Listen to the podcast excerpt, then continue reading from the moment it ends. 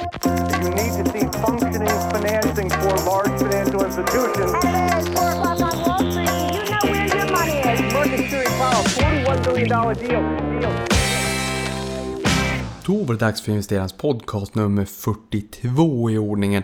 Vi har lämnat det tredje kvartalet bakom oss. Vi har precis gått in i det fjärde kvartalet när jag spelar in det här så är det första oktober, oktober, november, december. Det innebär också att vi alldeles snart faktiskt ger oss in i rapportsäsongen för det tredje kvartalet. Där vi helt enkelt ska syna korten och se hur bra det går för bolagen eller hur dåligt det går för bolagen. Förhoppningsvis bra. Eh, tänker vi tillbaka till rapportsäsongen för det andra kvartalet så var det ju ett riktigt bra kvartal i USA. Och det var även ett riktigt bra kvartal i Sverige också. Eh, men september månad eh, blev ganska bra i slutändan. Vi steg 0,25% i förhållande till snittet de senaste 20 åren som visar snarare på ett negativt dito. Eh, snittet ligger på minus 1,84% så att eh, det här var en ganska hygglig septembermånad får man säga och stöttar upp statistiken också om vi tittar på lite längre horisont. Och Stockholmsbörsen nu ligger strax under 10% plus för helåret om vi räknar med återinvesterad utdelning. Tittar vi däremot då på oktober månad, alltså vad eh, som komma skall, eller åtminstone vad historiken säger, ja då ser vi ett det, det brukar vara en ganska hygglig månad första månaden i det fjärde kvartalet. Senaste 20 åren så ligger snittet på plus 2,47% om jag kikar sedan 98. Så vi får helt enkelt hålla tummarna på att eh, det här också blir ett eh, riktigt hyggligt eh, kvartal men även en hygglig första månad på det här kvartalet. Någonting annat som hände idag, 1 oktober, det var att man kom överens med Kanada om ett nytt NAFTA-avtal. USA har ju varit lite grann i hetluften och handelskonflikten har ju varit på alla släppar under ganska lång tid. Både USA kontra Japan, USA kontra Europa, framförallt USA mot Kina. Där det har eskalerat ganska mycket på senare tid. Men man har även sagt eh, att man har velat få till ett bättre avtal i Nordamerika. Alltså North America Free Trade Agreement mellan då Mexiko, USA och Kanada. Och det, ja, det var ju inte helt klart att det skulle bli ett eh, nytt avtal inkluderande Kanada i slutändan. Och det här omförhandlar man nu här i helgen i sista minut egentligen. Men eh, ja, nådde hela vägen fram i slutändan och Donald Trump menar ju självfallet att det här är en stor seger och att det här är Eh, riktigt bra för alla tre eh, länder medan eh, de andra två länderna kanske mer eller mindre tycker att ja, det är good enough i alla fall, det är bättre än vad alternativet var men eh, huruvida man är, ser sig själv som vinnare eller inte, ja, det står ju skrivet i stjärnorna. Eh, jag tror att det är nog många som tycker att USA är den största vinnaren men att alternativen hade varit ännu jobbigare om det är så att man inte hade fått till ett handelsavtal, ett frihandelsavtal. Eller USMCA, alltså inte YMCA utan USMCA, US, Mexico and eh, Canada helt enkelt. Men kikar vi då på vilka aktier som har gått allra bäst sen årsskiftet bara så här för att göra en liten avstämning nu nio månader in på året. Så ser vi ju att det var eh, den eh, falna facklan Ericsson som många tycker har haft ganska mycket utmaningar och man trodde väl kanske inte riktigt heller att Börje Ekholm skulle vara rätt person att ratta det här bolaget. I och med att han då som VD på Investor var VD för ett betydligt mycket mindre bolag operationellt, alltså inte investeringarna och AUM, alltså värdet på investeringarna då som man rattade utan snarare manskapet är betydligt mindre än Ericsson. Men den här har ju fått bra sprutt under galoscherna får man ju säga. Den är upp 49% i år, alltså mest då i hela OMXS30. Följt av Swedish Match på 47% och AstraZeneca på 28%. Någonting annat jag kan säga om OMXS30 nu också det är ju att eh, Nordea bytte legalt säte idag till Finland eller Helsingfors då. Eh, och så som det är är att när ett bolag har ett legalt säte i sig Sverige då räknas alla aktier med oavsett om den är i, eh, på Köpenhamnsbörsen eller på Helsingforsbörsen. Men alla aktierna räknas till Sverige så att säga. Men nu när man har bytt legalt säte till Finland då kommer bara de svenskstämplade aktierna att räknas med vilket innebär att eh, OMXS30 eller index kommer ju viktas om och det är ju inte säkert att eh, det, kommer vara tillräckligt med volymer och handel i, i de aktierna återstående. Så att vi får se helt enkelt vad som händer med Nordea i OMXS30. Skulle de åka ut, ja då får vi en betydligt eh, annan eh, sammansättning. För idag brukar vi säga att OMXS30 utgörs ungefär till 50% av bank och verkstad. Men det kommer ju uppenbarligen vara lite skillnader. Vi såg att den också steg 2% idag medan de andra bankerna steg kanske en fjärdedel och där var det anonyma som var stora köpare och sen så såg vi ganska mycket, kan tänkas kanske också vara flöden från Finland. Det är ju osett ännu men för er som har den svenska Nordea-aktien då så kommer ni se att ISIN-koden, alltså eh, International Securities Identification Number eller värdepapperspersonnummer börjar med FI för Finland. Och det innebär ju att det legala sättet är i Finland och det innebär också att man betalar en källskatt på utdelningen så att det blir ett sådant förfarande. Däremot så är aktien denominerad i svenska kronor vilket innebär att det inte blir något utländskt courtage eller några växlingsavgifter eller sådär utan det är i svenska kronor. Men skatten påverkas. Sen har vi Federal Reserve i USA också som höjde räntan med 25 punkter och där tror man väl, marknaden tror att de kommer höja med 25 punkter igen i år och för att höja då två gånger nästa år. Så vi är ju i en, en höjningscykel även om de absoluta nivåerna är eh, låga men, men likväl så, så är det eh, höjningar då. Sen har vi någonting annat som jag har kikat lite grann på här under veckan, eller som jag fastnat i lite grann för det man har pratat i media. Och det är att insiders på amerikanska bolag har dumpat 5,7 miljarder US-dollar då. Eh, motsvarande aktier. Eh, vilket är den högsta nivån under en september månad senaste årtiondet vill, enligt en analys från Trim Labs Investment Research. Och något som gör det här extra intressant är att återköparna är på höga nivåer medan insiders dumpar aktier. Så att det eh, känns ju lite olustigt, det återstår ju att se vad som händer. Men eh, man kan ju säga att vi, vi har haft en börs som har stigit under väldigt lång tid och vi har det vissa skulle kunna kalla för en utmanande värdering. Men jag menar om vinsterna fortsätter stiga då är det ju inga problem. Men det är ju just det här stort om och det är därför det också blir viktigt att se vad som händer under mm, Q3 rapportsäsongen. Men eh, det är lite oroväckande att bolagen återköper egna aktier samtidigt som insiders i bolagen säljer. Så att det blir ju viktigt att kika på Q3 och vad som händer. Och någonting annat som händer i veckan det är att Storytel nu kommer. Vi var tvungna att skjuta på det datumet så att Storytel-intervjun bör rimligen komma ut i veckan. Sen har jag med mig Lars Frick också från Börsveckan som har vunnit pris för bästa ekonomijournalist i kategorin läkemedel och healthcare.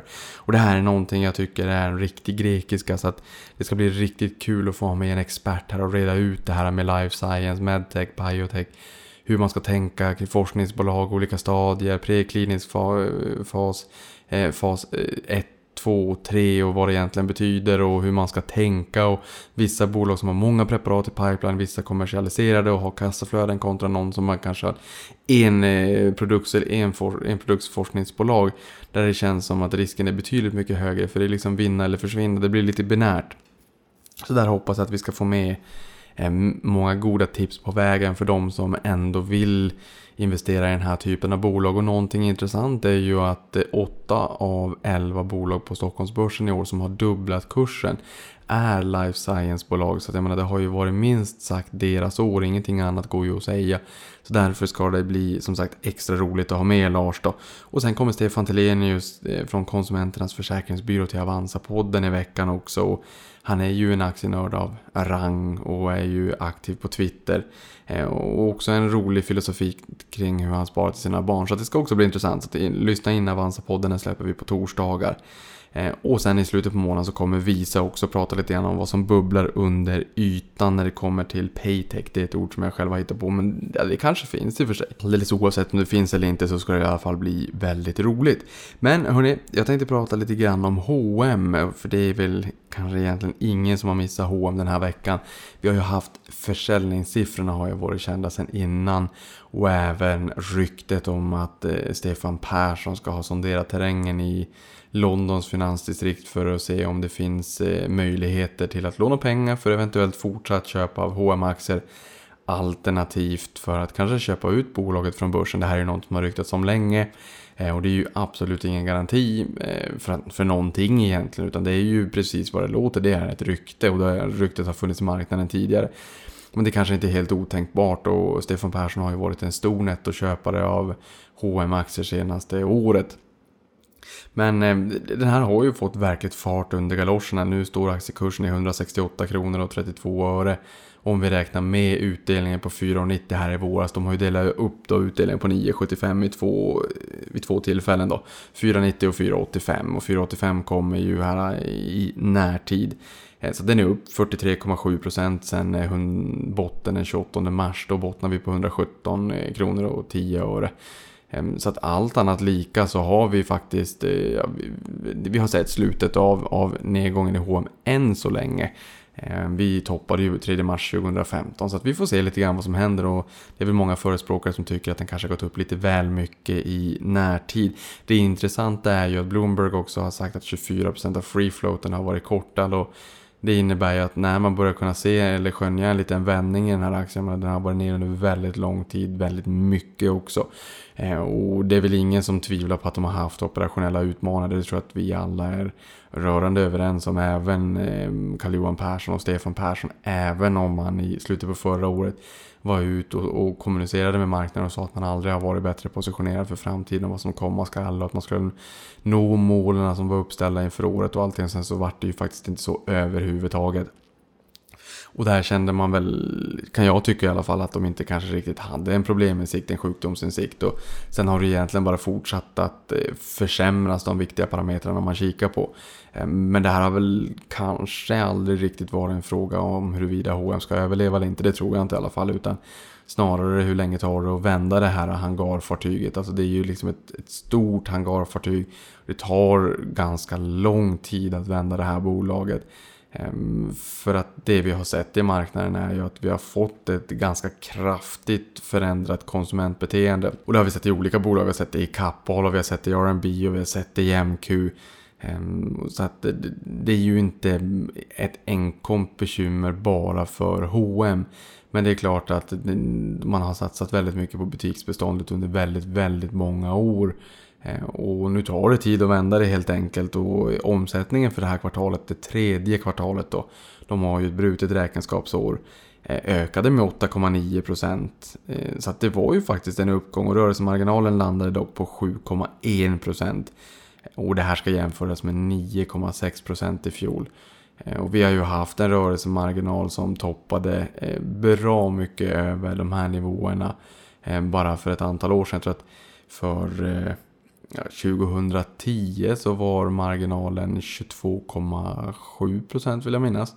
För att eh, i fjol då landa på 10,3 så att jag menar, det är en, en enorm skillnad alltså i lönsamheten. Så att även om vi inte skulle få en försäljningsökning eh, överhuvudtaget i H&M så skulle vi kunna få en, en fördubbling av rörelseresultatet bara genom att eh, återgå till en ordinarie, eller ordinarie det är faktiskt fel att säga, men en historisk rörelsemarginal.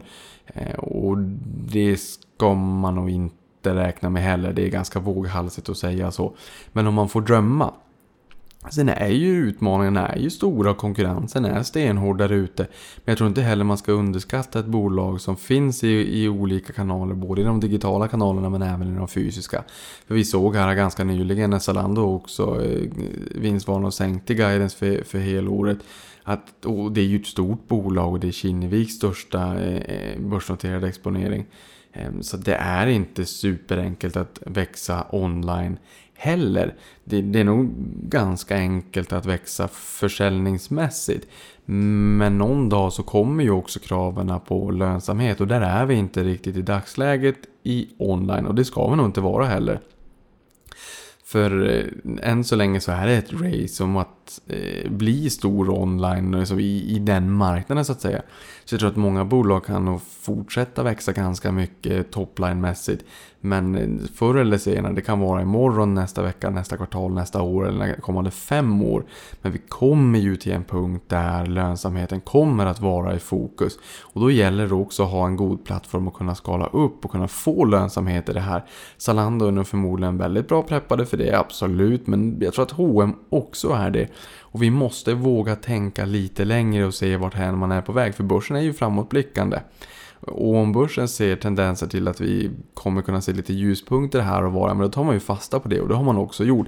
Sen vet inte jag hur mycket eh, den här uppgången har eldats på av att eh, blankare har täckt sina positioner. För att en, en eh, blankning på 24% av free flow, den är inte att leka med det, days to cover är några stycken. Så jag menar, är det så att det börjar komma bra nyheter, aktien börjar gå upp och få lite svung. Då, om du ska täcka en kortning, då ska du köpa tillbaka aktier över marknaden kanske.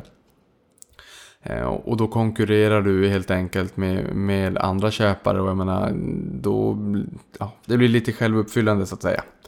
Eh, och för det här kvartalet så pekar Hennes Mauritz på extraordinära kostnader om 400 miljoner kronor för implementation av nya logistiksystem i USA, Frankrike, Italien och Belgien. Eh, och de här marknaderna minskade försäljningen med 8% medan de andra marknaderna ökade försäljningen med 8%. Eh, och det här med logistik, det är ju en hjärtefråga. Jag menar, eh, som ett onlinebolag eller den transformationen som nu sker, man kanske kan säga mer omni för H&M. Men logistiken är verkligen jätteviktig. Ehm, så att vi får ju hoppas att det här verkligen är en one-off och att eh, det var ett problem som man tar tag i nu. Det här kommer också skänka lite skugga över det fjärde kvartalet. Hur mycket, det har ju inte bolaget gått ut med. Men förhoppningsvis att man löser det här. Och jag förstår faktiskt inte varför man väntar så länge som för bara några månader sedan till att införa fri frakt. Och det är en hygienfaktor, men det, då måste man vara medlem i H&M. Det må så vara så att säga. Men online-skiftet fortsätter ju. Det här var ganska intressant för när H&M kom med rapporten där i torsdag så eh, kom eh, en, ett finanshus, eller en, snarare en nyhetstidning kom ut med en sån pushnotis och sa mardrömssiffror för H&M. Och sen var det en annan tidning eh, på kvällen när börsen stängde som sa att tog i eh, stor rusning i Hennes och Maurits. Och veckan innan rapporten, då kanske ni kommer ihåg att, att aktien steg 17% och det var den största eh, intradagsuppgången på nära två årtionden och nu fick vi 11% till. Det här är inte börsens största bolag än, eh, eller som det var tidigare. Men jag skulle nog tro att den här att Eh, short squeezen är lite grann att skylla på också när man så att säga, täcker positionerna. För det har, det har gått upp väldigt mycket på väldigt kort tid. Och det är utan Stefan Perssons köp då. Och för er som kommer ihåg kapitalmarknadsdagen i februari i år. Då sa man att online var 12,5% av försäljningen och 22% av rörelseresultatet. Och, att eh, online kan stå för 75 miljarder av försäljningen 2022. Då kommer ju förmodligen förhoppningsvis försäljningen ha ökat i koncernen som helhet. Men 75 miljarder kronor kan ställas i relation till de 200 miljarder kronor som H&M omsatte i fjol. Så det är ändå en inte negligerbar andel av totalförsäljningen som i sådana fall då skulle vara online. Och då hoppas jag också att man har tagit tag i logistikproblemen och fått ner kostnaderna och fått en finare lönsamhet i online. För det är ju det marknaden nu tror i alla fall att just online har en bättre lönsamhet än, än eh, H&M i stort. Och det verkar man ju ha fog för att tro också helt enkelt. Eh, och eh, Carl-Johan Persson pekar även nu då att förutom online-skiftet att man då kommer ha ett lägre nettotillskott av nya butiker i koncernen vilket får ses vara positivt. Men även att man får bättre hyresvillkor för både nya och befintliga butiker. Det här är också positivt för H&M för att ofta kan det ju vara så att om man har en butik, en galleria eller vad det är, man betalar dels för foot traffic, alltså hur många människor som passerar och går förbi så att säga. Men oftast så finns det ju även en koppling till försäljningen också. Försäljningen har ju inte varit jättebra. Eh, och sen så har nog H&M lite power där också så att eh, uppenbarligen så får man igenom lite eh, prissänkningar tolkar jag det som. Någonting som däremot inte kanske roade marknaden jättemycket det var ju varulagret som gick upp eh, ganska mycket. Och upp till 37,7 miljarder vilket är 15% mer än 33 miljarder i fjol då. Eh, och här måste man ju göra någonting i lokala valutor för man, eh, man pratar ju om försäljningen som ska öka 10 till 15% i lokala valutor. Så att räknar man varulagret i lokala valutor så är varan upp 12% då. Eh, och lagernivån här har man sagt ska ligga på någonstans 12 till 14 procent istället för dagens 18 så att där måste man ju få ner det lite grann. Man kan ju bli lite rädd, eh, orolig för inkurans. Det H&M säger är att sammansättningen i laget ska se bättre ut. Eh, det återstår ju att se, det får vi i sådana fall se i nästa rapport hur varulagret utvecklas. Men det är ju någonting som marknaden kommer att hålla koll på. Hur det utvecklas eh, varulagret. Och det är inte alldeles optimalt att binda så här mycket pengar i varulagret utan det ska ju liksom säljas och ska ju flöda in i bolagets finanser istället.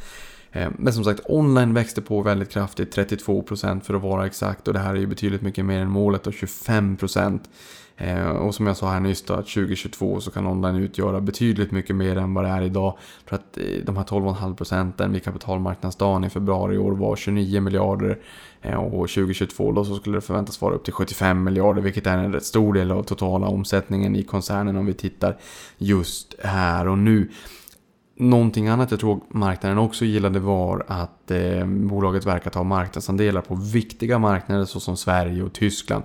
Textilwirtschaft kom in lite sämre eh, här för, förra veckan. Men det där, det där slår från vecka till vecka. Men det verkar uppenbarligen vara som så att det går bättre i Tyskland. Man tar marknadsandelar i Tyskland. Det är en viktig marknad. USA var en av de här marknaderna som hade det lite jobbigt med logistikproblematiken. Får vi bort det liksom och får ut det ur pipen i Q4, vi kanske ser lite grann så att säga, men att det blir lite bättre. Då tror jag att man också kan bli lite konfident där. Jag tror att det är också så att det läggs någon form av bottenplatta lite grann. För nu har jag sett att vissa analytiker börjar revidera upp sina prognoser för H&M. Men det skulle jag nog säga är snarare håll tätt bakåt än full fart framåt. För man lyfter upp det lite grann. Men fortfarande nivåer som ligger under dagens kurs. Så det är nog ingenting som kommer att stötta eh, kursen framåt eh, för att analyshusen, analyshusen, analyshusen säger köp, köp, köp utan snarare att man sakteligen höjer lägsta nivån lite grann och att det kanske snarare kan vara någon form av krockkudde alldeles oavsett så kommer vi få se att bolagets fundamenta styr. Så att kommande rapport kommer ju att bli intressant för H&M's del. Kan vi få en, en bruttomarginal som stärks? Kan vi se att rörelsemarginalen har bottnat? Kan vi se att varulagret sjunker tillbaka lite grann? Kan vi se att online fortsätter att eh, växa? Och liksom, kan vi se någonstans att mm, även fast det inte är i absoluta tal några jättestora förbättringar att prata om. Men, men om marknaden bara kan se på det lilla att det börjar vända, då kommer man att anamma signalvärdet och det är det man har gjort också eh, nu på senare tid. Eh, vilket vi också sett materialiseras i kursen. Eh, det som kanske inte är en skräll det är att Carl-Johan Persson har varit ute och sagt att man inte kommer nå försäljningsmålet på 10-15% i lokala valutor i år. Men då att den här trenden pekar åt rätt håll. Och det, det är nog ingen som är förvånad över att de inte skulle nå det. Men när vi är ändå inne i Q4 nu Eh, det man kan tycka är väl kanske att de skulle ha kommit ut med det här lite tidigare år och liksom vara lite mer transparenta. För bolaget har ju ingen historik av att vara speciellt eh, transparent och kommunikativ eh, gentemot marknaden i stort. Så att lite snabbare på bollen, nåväl skitsamma. Börsen blickar framåt. Och är det nu så att vi faktiskt har sett någon form av botten här, nu inte kursmässigt utan fundamentalt ja då kommer ju också marknaden att anamma det här och det har ju Carl-Johan Persson sagt. Och det blir jobbigt för honom om det är så att han säger det här nu men sen inte levererar. Det har funkat tidigare men jag menar nu tror jag marknaden är lite mer rutinerad än så. Nu vill man se leverans helt enkelt. Ehm, och sen så ska de också prova självutcheckningssystem. Får vi se huruvida det ökar konverteringen eller inte. Sen har jag en fråga idag också. Ehm, och den lyder så här. Hej Niklas, jag har lyssnat på många avsnitt av dina poddar och tycker att du gör ett väldigt bra jobb. Tack, kul att höra. Jag har en fråga här som jag vet är väldigt vanlig, men jag har hört en del olika. Jag har för mig att du rekommenderar att man ska dra plåstret, betala skatten och sätta in pengarna på ett investeringssparkonto. Jag har för närvarande två fonder på en vanlig depå på Handelsbanken som min pappa köpte för länge sedan. Handelsbanken Asien Tema och Swedbank Sverige-fonden Robur. Båda fonderna har cirka 140% i vinst. Ska jag sälja fonderna på en gång och flytta över till investeringssparkonto eller ska jag ha kvar dem? Mitt nya sparande är för övrigt hos Avanza på ett ISK med mestadels indexfonder men jag har även lite aktier Mvh André. Jättebra fråga, precis som du är inne på, det här är en vanlig fråga. Hur ska man egentligen göra? Ska man dra plåstret på en gång och skjuta in det på ett investeringssparkonto? Eller ska man försöka tajma? Det här är en delikat fråga. Är det så att man är långsiktig i sitt sparande då kanske man kan dra det här plåstret faktiskt och sätta in pengarna på ett investeringssparkonto. Eh, man behöver en, en förväntad avkastning som övergår statslåneräntan. Eh, plus ett påslag då på 1% numera. Så att i, med å, lägst 1,25%. Det kan aldrig bli lägre schablonränta än 1,25%. Och för stunden så ligger vi på 1,5%. Nu är det ju så att vi snart blickar in på 2019 och där får vi helt enkelt se vart räntorna ligger i slutet på november i år för det ligger till grund för nästa års beskattning då. Men hur man riktigt ska göra här? Ja, det som talar för egentligen att dra plåstret det är ju just om man då är långsiktig och att den löpande beskattningen är lägre än om man har det på ett vanligt traditionellt aktiefondkonto. Om det är så att man har aktieexponering för aktieexponeringen över tid har en förväntad avkastning som överstiger statslåneräntan som i sin tur baseras på riskfria räntor. Nu är det ju många som argumenterar för att marknaden har stigit under väldigt många år och kanske liksom att konjunkturen dansar på sista versen och att vi kanske skulle kunna få se en nedgång på börsen. Så att mm, med bakgrund av det så kanske man skulle kunna vara lite mera försiktig. Ehm, och, och, kanske göra som så här att man flyttar över lite portionsvis. För att om man flyttar över allting då, jag gillar inte ordet egentligen spekulera, men det man indirekt gör är ju att man spekulerar att precis när man då skickar över det här till ett investeringssparkonto att det är helt rätt läge och att börsen inte ska gå ner. Men det är ju inget roligt om du för över de här fonderna till ett ISK så går börsen ner och så tyckte du att jag hade kunnat vänta några dagar och sälja för då hade det inte blivit lika jobbig skatteeffekt. Eh, I och med att när du då säljer fonderna på ett eh, aktiefondkonto, flyttar över dem på investeringssparkonto så räknas det ju som en eh, försäljning. Så att 30% skatt på vinsten eh, kommer du få betala då eh, nästa år. Det jag skulle ha gjort då, för jag har tolkat det här som att eh, du André inte har de här fonderna på Avanza. Eh, utan ett annat nystartat sparande på Avanza. Flytta över de här gamla fonderna till Avanza på ett vanligt aktiefondkonto. Eh, och sen när de ligger där då kan du bara på sajten direkt säga att jag vill flytta över eh, vissa andelar direkt över till ISK. Eh, och så tar du det i etapper, du tar en liten bit åt gången. Eh, just för att minimera risken då att föra över och realisera fram den här skatten vid fel tillfälle. Så hade jag tänkt i alla fall i och med att vi då inte riktigt vet vart börsen är på väg. Vi hade en, en rapportsäsong för andra kvartalet som var jättebra. Eh, Q3 återstår att se. Om det är så att vi får lite sämre rapport där så kanske vi får lite stök i marknaden. Skulle vi få en liten sättning skulle det vara typ optimalt läge att flytta över de här fonderna till ett investeringssparkonto. Ehm, för att någonstans utnyttja en eventuell liten sättning i marknaden. Ehm, men som du säkert förstår, det är en delikat fråga och det finns nog inget rätt svar. Ju mer långsiktigt det är, ju fler ord du har på det, desto mindre betydelse har just den här lilla tajmingen här och nu idag. Men det är alltid kul att få en liten bra start. Hörrni, nu är det dags för ett nyhetssvep. Jag ska se om vi kan försöka hålla podden på 30 minuter.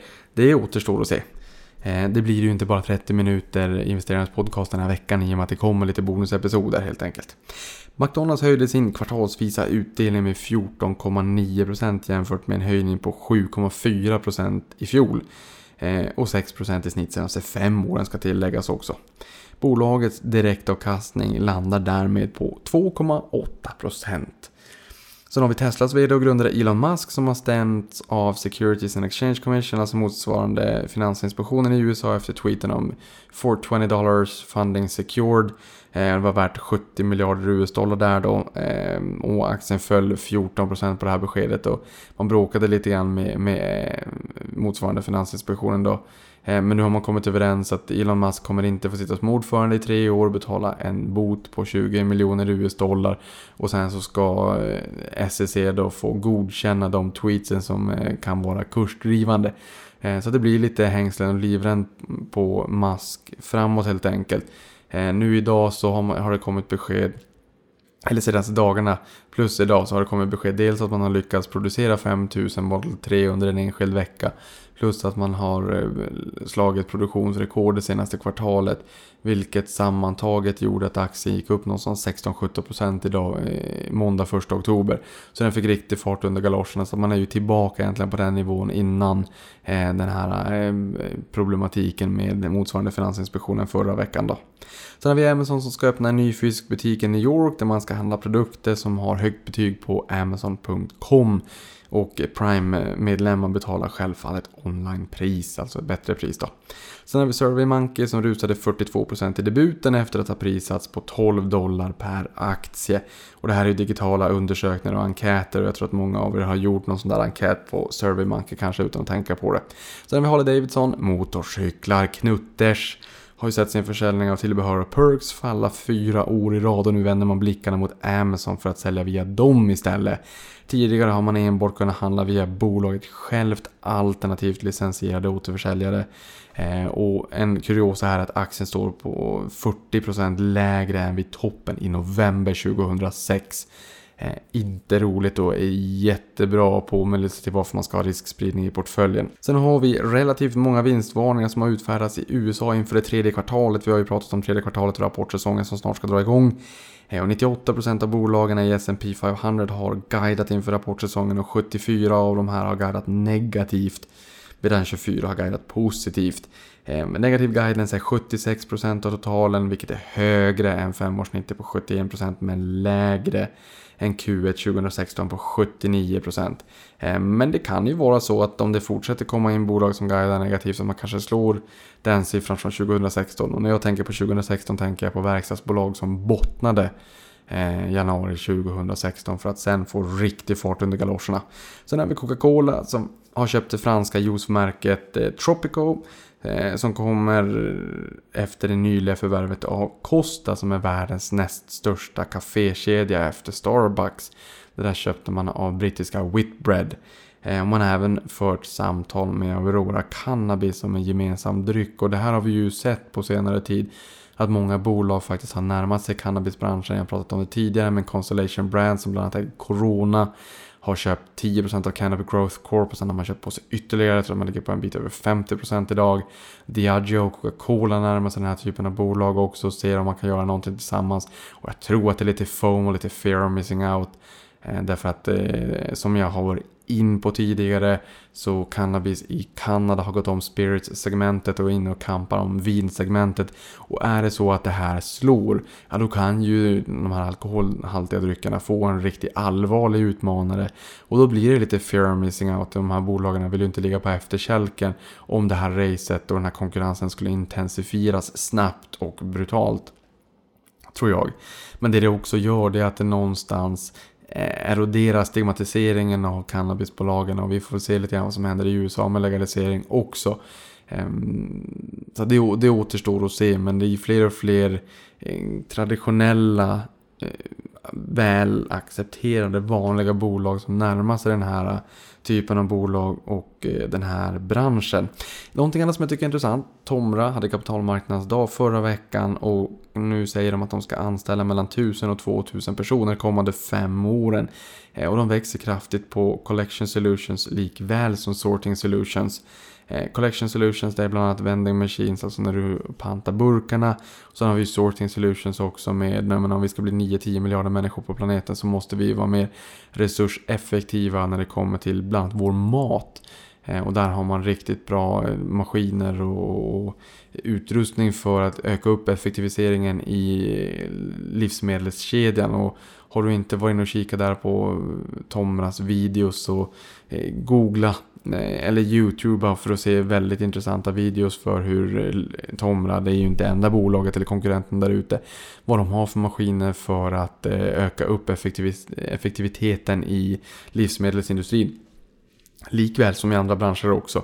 Men det finns eh, en sån video som jag verkligen älskar och det är Skriv Tomra och Tomatoes. Så kommer den att hitta den här maskinen där man med eh, när ni får se maskinerna in action så att säga. Så att då kom, eh, vissa av er kanske tänker att det bara är just eh, pantmaskinerna, returmaskinerna när man är in på sin lokala butik och ska panta burkar. Men Tomra är så mycket mer än så. Och jag vill också rekommendera att kika på presentationen från kapitalmarknadsdagen. Där det står då att om vi inte tar oss i kragen så kommer det vara mer plast än fisk i världshaven 2050 och att vi ska bli 9-10 miljarder människor och att vi måste liksom ta tag i det här med, eh, med återvinning helt enkelt. För att det, det är inte hållbart annars. Det, det, finns ju också en strukturell medvind. Det händer mycket i UK, det händer mycket i Kina. Och det här spelar rakt i händerna på Tomra och de menar ju på att nu ser vi verkligen ett trendbrott i våran eh, nischade industri och vilket innebär då att man Eh, ska anställa väldigt många människor och Svenska Latour är största ägare i Tomra och Jan Svensson, avgående vd på Latour, är ju eh, styrelseordförande i Tomra också. Sen har vi ett annat spännande bolag. Eh, spännande inte i termer av att det är spännande köpläge här och nu, men ett bolag som jag haft ögonen på lite grann senaste åren. Det är Rollins i USA. Eh, och den här klassiska klyschan Bedbugs don't read the Wall Street Journal. Och det gör de ju inte. Det är motsvarigheten till Anticimex här hemma i Sverige, eller Nomor, som också är en konkurrent eh, som tar plats nu i S&P 500 och ersätter Endeavor som är under uppköp av Marathon Petroleum. Ehm, och det här bolaget har en rörelsemarginal på goda 17%, en räntabilitet på eget kapital på eh, över 30%, räntabilitet på totalt kapital över 20%. Förbättrat vinsten 20 år i rad, utdelningstillväxt på i snitt 12% senaste 16 åren. Den enda lilla pikanta detaljen är att P talet ligger på 50. Aha, tänker du. Det gör ingenting. För det är en god vinsttillväxt och PEG-talet är ändå under en och en halv eller två som aktiespararna säger det max. Nej, det är det inte. För det, det här bolaget växer inte jättemycket vinsten. Även om det är väldigt, väldigt, väldigt stabilt. Men ehm, det försvarar inte riktigt P talsvärderingen och det kanske är så att eh, man brukar säga ingen regel utan undantag och just den här Bedbugs Don't Read the Wall Street Journal verkar ju vara eh, undantaget som bekräftar värderingsregeln. Sen har vi sist men inte minst pappa Johns grundare som fick lämna eh, bolaget, eh, grundare och ordförande ska sägas. Fick lämna bolaget här tidigare år efter rasistiska uttalanden men vill nu köpa ut bolaget från börsen. Eh, och John äger 30% av bolaget och har kontaktat private equity-aktörer för att se om man tillsammans ska kunna just köpa ut bolaget från börsen. Och det här var något som också fick lite, lite fart på aktien. Och med de orden så vill jag bara säga att eh, Ehm, det, är slut, det här avsnittet är slut nu men redan imorgon så träffar jag Lars Frick alltså om Life Science-bolagen och den kommer jag lägga ut så fort som möjligt och sen så i slutet på veckan så får vi sätta oss eller snarare luta oss tillbaka med en kopp kaffe eller en god kopp te och lyssna till Storytels resa och hur de tänker erövra ljudboksvärlden. Så med de orden säger jag tack för mig och godnatt.